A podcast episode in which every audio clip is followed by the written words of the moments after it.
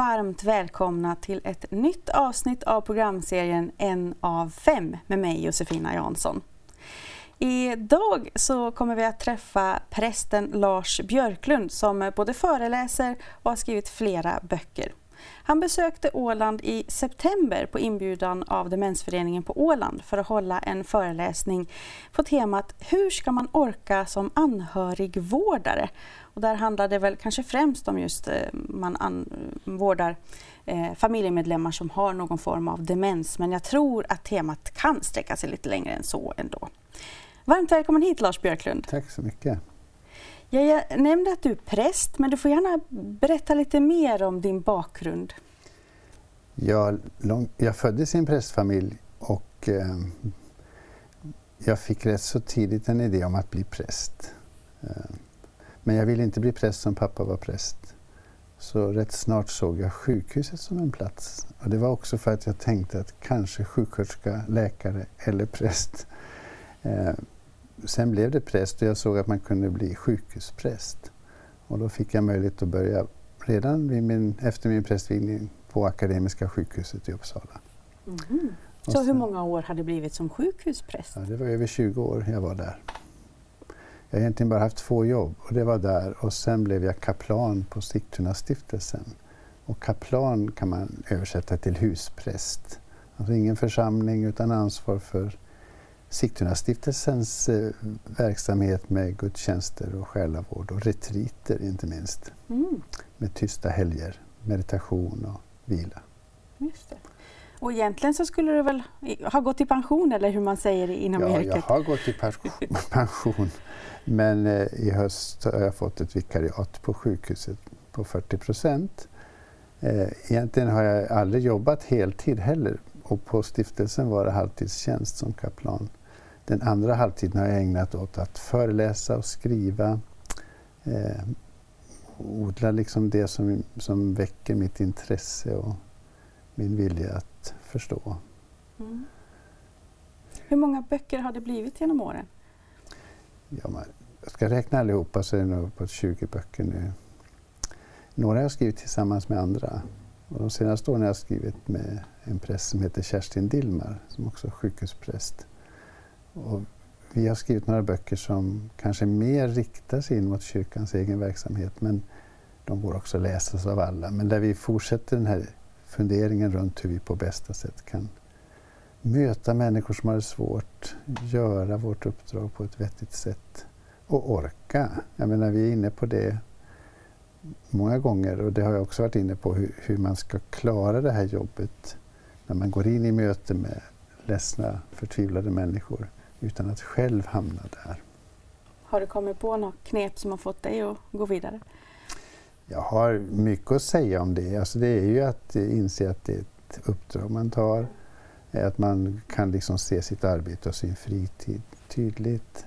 Eh, men en stor del av det här att man också har en egen eh, kreativ verksamhet av något slag. Det behöver inte vara avancerat utan det kan vara att ha en trädgård eller ha en båt eller måla tavlor eller skriva dikter eller spela musik. Alltså någonting där man får vara med sig själv och uttrycka det man själv mm. upplever och känner. Och så.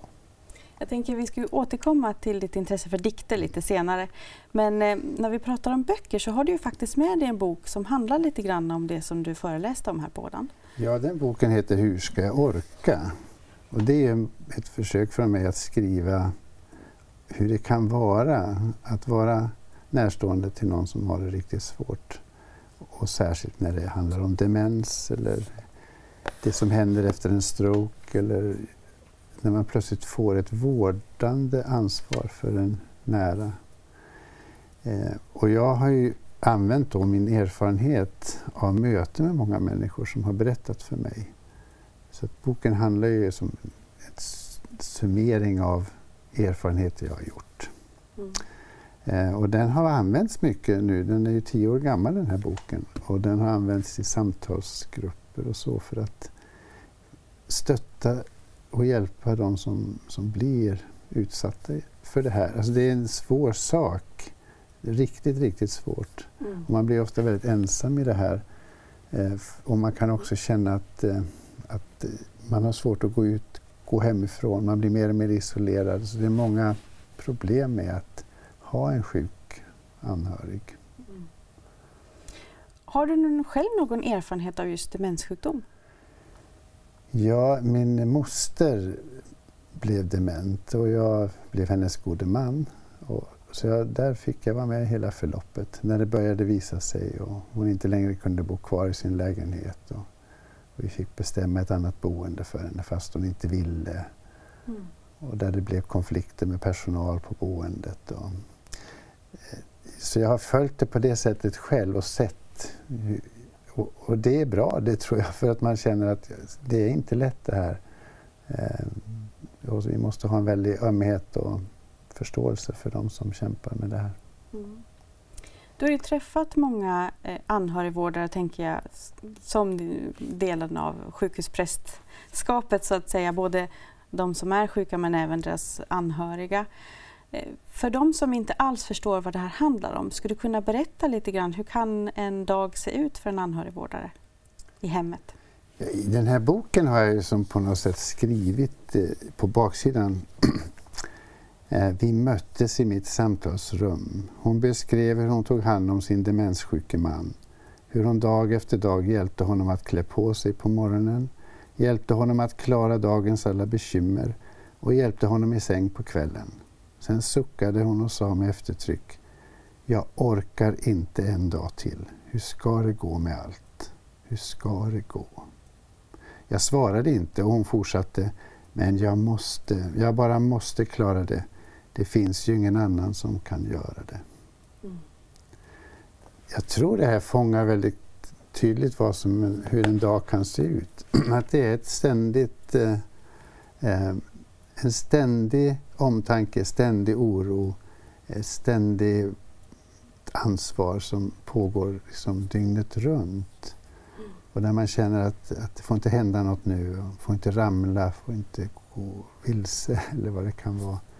Mm. Och sen den här jobbiga upplevelsen att den jag kanske har delat livet med på lika villkor plötsligt är den som jag, mm. inte, jag inte kan prata med längre på samma sätt och som inte förstår. Och så mm. så det, är en, det är en svår existentiell situation också att hamna där. Ja, verkligen. Och det, ofta blir det stora faran att man blir för ensam med det här. Mm. Så allt som görs för att eh, som samla anhörigvårdare eh, är bra, tycker jag. Alltså det är viktigt som en sån här föreläsning igår. Eller när vi hade den. Mm. Jag tänker det finns ju också grader eh, i den här demenssjukdomen. Eh, och det, jag tänker att man kanske också gradvis kommer in i det här att vara anhörigvårdare. Och att man kanske inte heller hinner inse förrän man är där att oj, vänta, nu tänker jag bara på en annan person hela dygnet. Eh, om man skulle med lite så här framförsikt kunna förbereda sig på något vis, vad skulle du vilja ge för tips för de som, som kanske står just inför det här? Ja, man ska tänka över hur, hur lätt man ber om hjälp. Och så ska man försöka förstå att man, man ska be om hjälp tidigt. Eh, man ska inte tänka det här klarar jag själv. Det är en stor risk. För i början gör man det. Men sen gör man inte det riktigt. Och då, då, då, är det kanske för sent. Då skäms man så att man inte har gjort det tidigare. Eller så. Men just det här att man vågar be om hjälp. Att det, det är ingen skam att be om hjälp. I föreläsningen så säger jag ofta att det krävs minst två för att bära en. Mm. Annars så, ingen orkar bära en annan människa. Utan vi, vi behöver liksom hjälpas åt. Och så vet jag att jag tar ett bibelcitat nästan, att bären varandras bördor. Men det står bären varandras bördor. Mm. Det står inte bär den andras bördor. Nej, just det. Så tänker jag. Och så mm. tänker jag att när en blir svag och den andra är stark eh, och när förut har man hjälpts åt så behöver vi alltså en tredje person med där så man får stöd, hjälp, omtanke. Och Men, vi skäms ju att be om hjälp, vi människor, ja. av någon anledning. För att vi tycker att det, visar svaghet. Men vi ska vara stolta och be om hjälp tycker jag. Mm. Det är en väldigt hög tröskel tror jag för folk att, att komma över det där att ja, men jag klarar det. Och, och också när man tittar tillbaka i generationer så har det väl gått till på det viset att man tar hand om sina äldre. Ja, man, ja ibland har ju det varit bra men det har också varit misär tror jag för man har inte orkat. Mm. Så den, någon har blivit liggande och aldrig kommit ur sängen och så. så jag tror inte det var alltid så mycket bättre då utan det var mycket elände runt de svårt sjuka. Den här, alltså en demenssjukdom är ju så svår eftersom den som är sjuk inte själv riktigt kan be om vad den behöver och vad som är bäst. Utan det måste på något sätt in en kunskap här också så att vi förstår så långt det är möjligt vad som är det bästa. Och ibland är det bästa att vara hemma, ibland är det bästa att vara på ett boende eh, för alla parter, även för den sjuke. Ibland så handlar det också om förnekelse från patientens sida, att man inte inser att man håller på att bli dement överhuvudtaget. Ja, man försöker ju hålla liksom sig uppe på något sätt det där...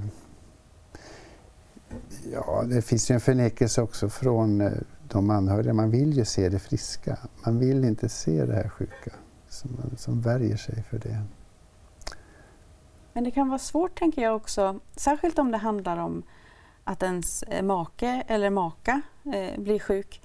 Att då står man ju ensam med besluten också. Då har man inte den där att liksom bolla med längre som man kanske har gjort tidigare i livet. Nej. Hur ska man tänka när man ska ta beslut ensam? Är det någonting du har berört med dina patienter? Absolut, att det är igen det där att, att hitta någon förtrogen som man kan diskutera med. Hur ska jag göra nu?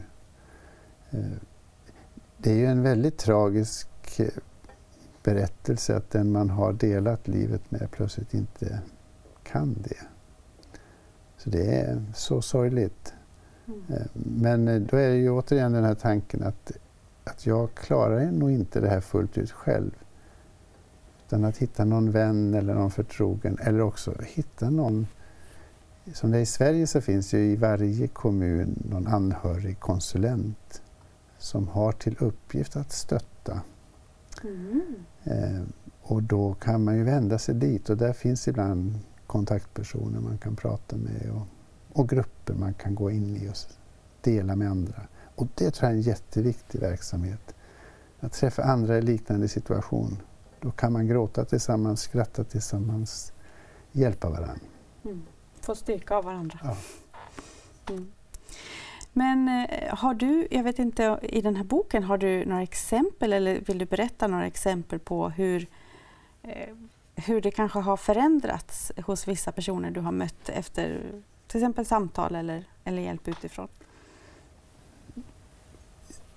Ja, nej, men jag har ett exempel i boken där en kvinna, hon får ju hjälp genom samtalen för hon, och de är ju lite omgjorda de här så att man kan inte direkt definiera vem men hennes man är svårt sjuk och då är det en cancersjukdom men han vårdas hemma. Eh, och hon ställer ju upp jättemycket för honom. Eh, men han är stolt. Och då pratar jag, I föreläsningen pratar jag om den sista värdigheten. Alltså för honom var det att ta sig själv till toaletten. Mm. Och då eh, ser hon att han knappt klarar det. Eh, men han vill inte ha hjälp där. Du väl ingen sjuksköterska heller, säger han och är arg. Så hon, men så ser hon ju att det går sämre och sämre och så rätt vad det så ramlar han på vägen dit och gör ner sig och det blir bara hemskt alltihopa. Och då när hon vill hjälpa honom så, så är han jättearg på henne. Eh, och då förstår hon inte det här. Varför han är så arg på henne fast de har haft en sån fin kärleksrelation, ett långt liv. Varför är han så arg på mig nu? Och då kom hon för samtal. Och då kunde vi hjälpas åt att sortera ut vad vreden handlar om. Han var inte arg på henne, han var arg på sjukdomen. Men hon fick ta smällen. Man kan inte slåss med en sjukdom, man kan inte slåss med livet. Så man ger sig ibland på liksom den medmänniska som står en närmast. Och där tryggheten finns? Ja. Man, man är arg på den man vet inte överger. Mm. Och när hon liksom började tänka på det här så, så fick hon hjälp genom det och kunde lättare liksom stå ut med hans vredesutbrott. För sen så ångrade han sig och sa att det var inte dig jag var arg på. Jag var ju bara arg på att jag inte längre kan göra det här. Mm. Så jag tror att man kan få mycket hjälp med samtal och så. Och sen också den som inte ville, som tvekade att den, hans hustru skulle in på ett boende. Han skämdes och han skulle svika henne, sa han. Och då när vi pratade om det så sa jag att kan man stanna och svika?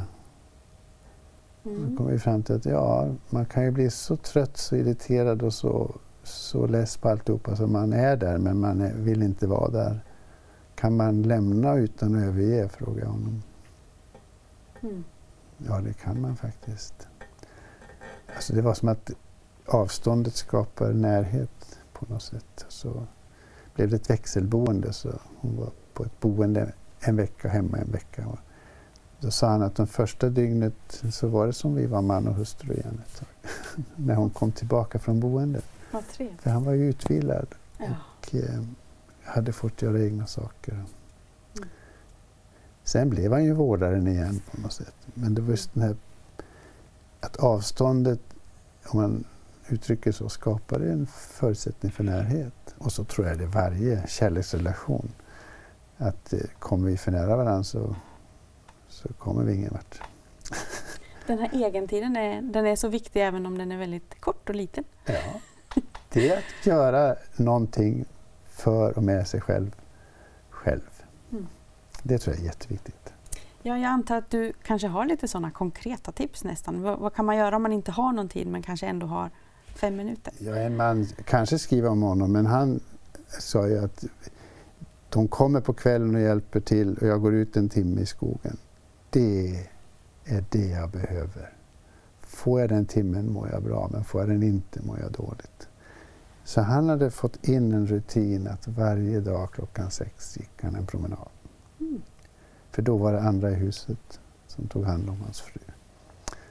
Så det behövs inte vara så mycket, men jag tror att det behöver vara återkommande mm. eket. Men tänk att jag måste vara borta en hel dag, det är kanske är omöjligt man får dåligt samvete och orkar inte det. Eh, och då att tänka att det inte det är inte mängden utan det är att mm. det finns. Och att man vet att det kommer fler ja. gånger. Mm. Man har det i synen. Men det är en problem med det här dåliga samvetet som uppstår att man tycker man sviker den sjuke när man går ifrån. Och det där behöver människor ibland hjälp med att reda ut hur ett svek egentligen ser ut. Mm. Det låter som att det är nästan det största problemet här, att, att den här första be om hjälp, ja, liksom att, tröskeln, ja, den och svår. den är så svår. Ja. Och det är också ett tecken på att man har, ja men då, då rasar alla möjliga förnekelser. Det är alltså på riktigt, det är så här hemskt, jag måste få hjälp. Så det är, det är svårt. Hur hjälper du folk med just det där det stora sveket som man kan känna då i den där situationen?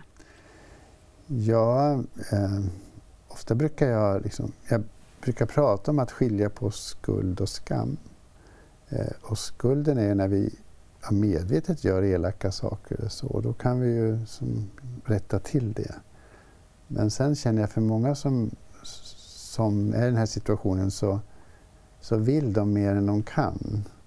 Och när man misslyckas med det Ja, I föreläsningen brukar jag sträcka, är det högt i tak så sträcker jag upp handen och säger når jag upp till taket? Mm. Och så säger de nej. Är jag en dålig människa för det? Nej, säger de. Och då säger jag, ja men det tycker jag, för jag borde ha räckt upp till taket. Mm. Och den här tanken att jag ska kunna mer än jag kan eller orka mer än jag kan eller gör, omvandlas till skam. Man skäms. Man skulle vilja varit någon annan. Man skäms för att man blir trött. Man skäms. Och skammen är svår att hantera för den går inte bara att trolla bort och säga skärp dig nu, du är ju bra. Utan den sitter djupare. Så på något sätt måste man varsamt få den här människan att förstå att du har gjort mer än du egentligen orkar. Du ska vara stolt över det. Mm viktiga ord ja, att ta med sig. Verkligen. För många av de anhörigvårdare jag har mött har ju gjort fantastiska insatser. Men det räckte inte. Därför att livet är så förfärligt hemskt för oss emellanåt. Jag tänker den tanken också. Det här, varför händer det oss? Varför händer det mig? Hur ska man tackla sådana tankar? Ja, det är existentiella frågor som dyker upp och de finns det inga svar på. Eh, men däremot behöver vi gestalta dem eller prata om dem eller dela dem. Och där tror jag att jag som präst har en rätt stor uppgift att, att ge rum, språk för, för de här tankarna om meningen med livet och varför, varför det här drabbar oss. Det finns ju faktiskt inga svar på det annat än att vi vet att det är någon slump i tillvaron som gör att en del blir sjuka, andra inte. Mm.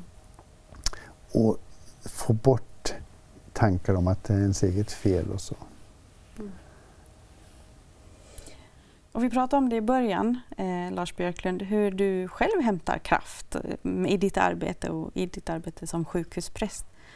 En del av det, eh, ska jag gissa, handlar också om att formulera med ord i dikter. Ja, och det har varit jätteviktigt för mig att eh, alltså jag, sedan jag var 15 år har jag skrivit dikter. Och det jag har skrivit om är ju det som händer mig.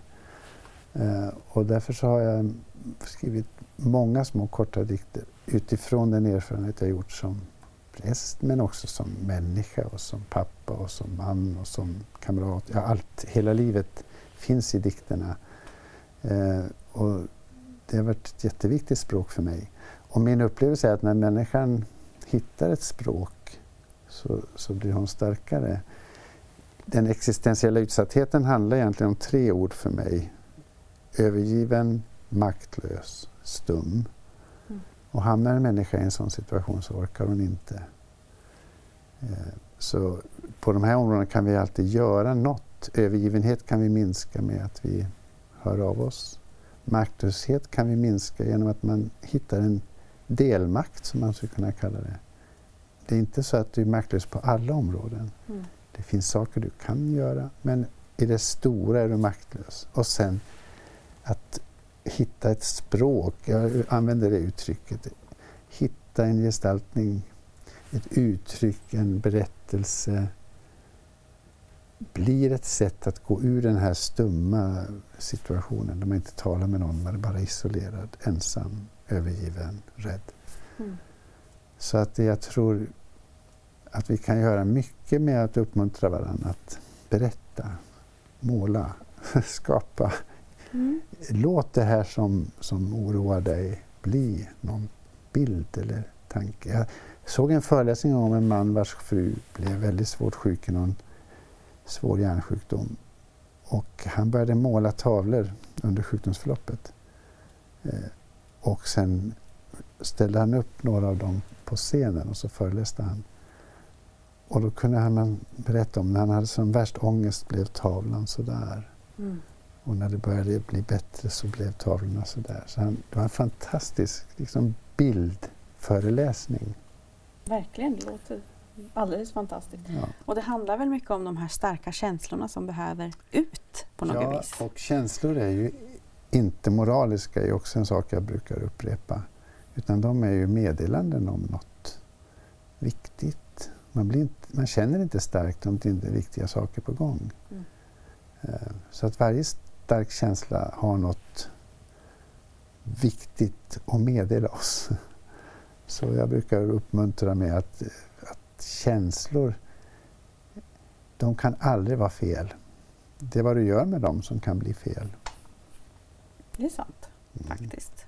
Så att man ska våga låta känslorna komma fram lite kontrollerat ja, och beroende på... Ja, alltså det finns ju skäl till dem. Eh, blir man arg så finns det ju skäl till det. Mm. Slår man någon så har man ju gjort en moralisk handling tycker jag. Men själva vreden, den berättar ju att någonting har hänt här som ofta handlar om en kränkning eller att man inte får som man vill. Eh, så att man kan förstå vreden. När min moster måste flytta från sin vackra lägenhet på sjunde våningen så var hon ju arg. Mm. Det var inte så konstigt. Hon tvingades ju bort från en plats hon tyckte om. Ja, men precis. Ja. Och även som anhörigvårdare så kan man ju ibland bara vara arg. Kan jag tänka mig också i situationer. Helt rätt. Och då är det ett svar på att, att det händer något som är jättejobbigt. Mm. Ehm, Mm. Så det, det vi lär oss här det är framförallt att våga be om hjälp Ja. och att liksom inte sitta helt tyst, helt ensam utan försöka också ha någon på något vis som man får ur Exakt. vad man säger. Och att, att känslorna, se dem som meddelanden om något viktigt som man behöver ta reda på. Mm. Och, och gärna då tillsammans med någon annan. Det kan vara en, en någon vän eller släkting men det kan också vara bra att träffa någon som man inte har övrig relation till. Eh, Som då en präst eller en terapeut eller ja, psykolog eller någon i anhörigvården som finns tillgänglig för samtal. Mm. Våga be om hjälp och känn inte skam och skuld för oftast har man gjort mer än vad man har behövt. Mm. Viktiga saker att ta med Ja. sig. Jag vill också ehm, visa för våra tv-tittare, nu kommer radiolyssnarna inte att kunna se här, men, men du, du har ju bland annat uttryckt dig genom att skriva dikter. Ja, och de senaste åren, för nu några år sedan så startade jag ett litet projekt med att jag la upp dikter på ett Instagramkonto. Eh, och då gör jag en collage. Jag tar en bild, skriver en text och så gör jag ofta en dubbelexponering. Och så då satte jag igång det här och så blev det bild efter bild eller dikt efter dikt. Och sen var det någon som undrade om jag kunde göra tavlor av de här bilderna.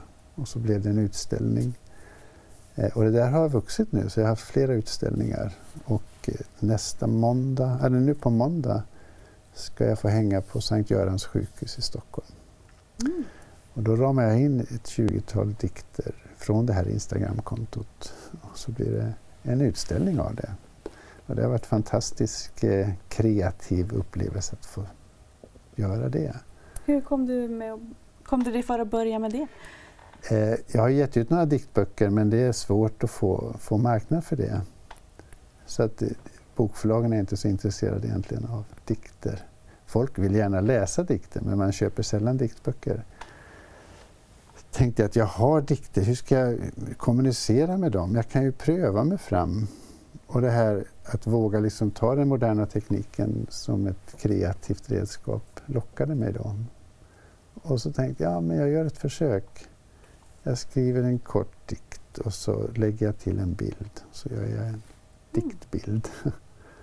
och så har det sen vuxit. Så att, eh, Du har med någon dikt i den här boken också va? ja, jag skriver, i alla böcker jag har skrivit så finns det dikter. Vad är det viktiga med, alltså, vad, vad har dikten i sig som gör det så speciellt? Alltså dikten blir ju någon form av koncentrat eller en koncentrerad... Det är nästan som en bild av någonting som har kanske stark känsla, stark upplevelse, eh, insikt. Och när man formulerar det så här koncentrerat så, så blir det ett annat sätt att ta till sig eh, erfarenhet och kunskap än att läsa en lång text. Och det blir lite mer eftertanke och stilla Ja, och sen va? är dikten sån förhoppningsvis att den som läser den läser in, inte vad, vad jag har tänkt, utan läser in sig själv. Det är ju den bästa dikten. Mm. Där man plötsligt tänker, nej men det här handlar ju om mig. Ehm, och så han, det handlar inte om Lars Björklund, utan det handlar om läsaren. Det är den bästa dikten. Inte skulle du vilja läsa några rader för oss på någonting om, om du har något tillgängligt här? Jag är alldeles oförberett ska vi säga. Ja, det är lite oförberett. och så tänker jag, vad jag skrivit här? Jo, men ändå. Eh, jag kan läsa en dikt här som handlar om det här relationen, kärleksrelationen som då eh, kan bli så krånglig på grund av den här demenssjukdomen och annat, eller försvinna helt. Men jag har skrivit så här. Jag ser mig i spegeln, en bild jag känner igen och ändå inte. Tid har förflutit, spår av år i hudens yta. Jag ser också en annan bild, den som formas i ditt öga när våra blickar möts, retuscherad av kärlek, igenkänd. Bilderna byter plats, ibland framträder den ena, ibland den andra och så båda samtidigt i en virveldans av liv. så lever vi i tiden och utanför tiden åldras och föds i samma nu. Vackert. Och tänkvärt. Tack. Verkligen. Eh, tusen tack Lars Tack. Björklund för att du kom hit till programmet En av fem som handlar om funktionsnedsättningar av olika slag och demenssjukdom är ju tyvärr en sådan också. Men det är fint. Tack. Och eh, ja, programmet är slut för idag. Dessvärre är vi tillbaka igen den eh, första december. Då ska det handla om sömnapné. Tusen tack för att ni har lyssnat och tittat på En av fem idag. Jag heter Josefina Jansson.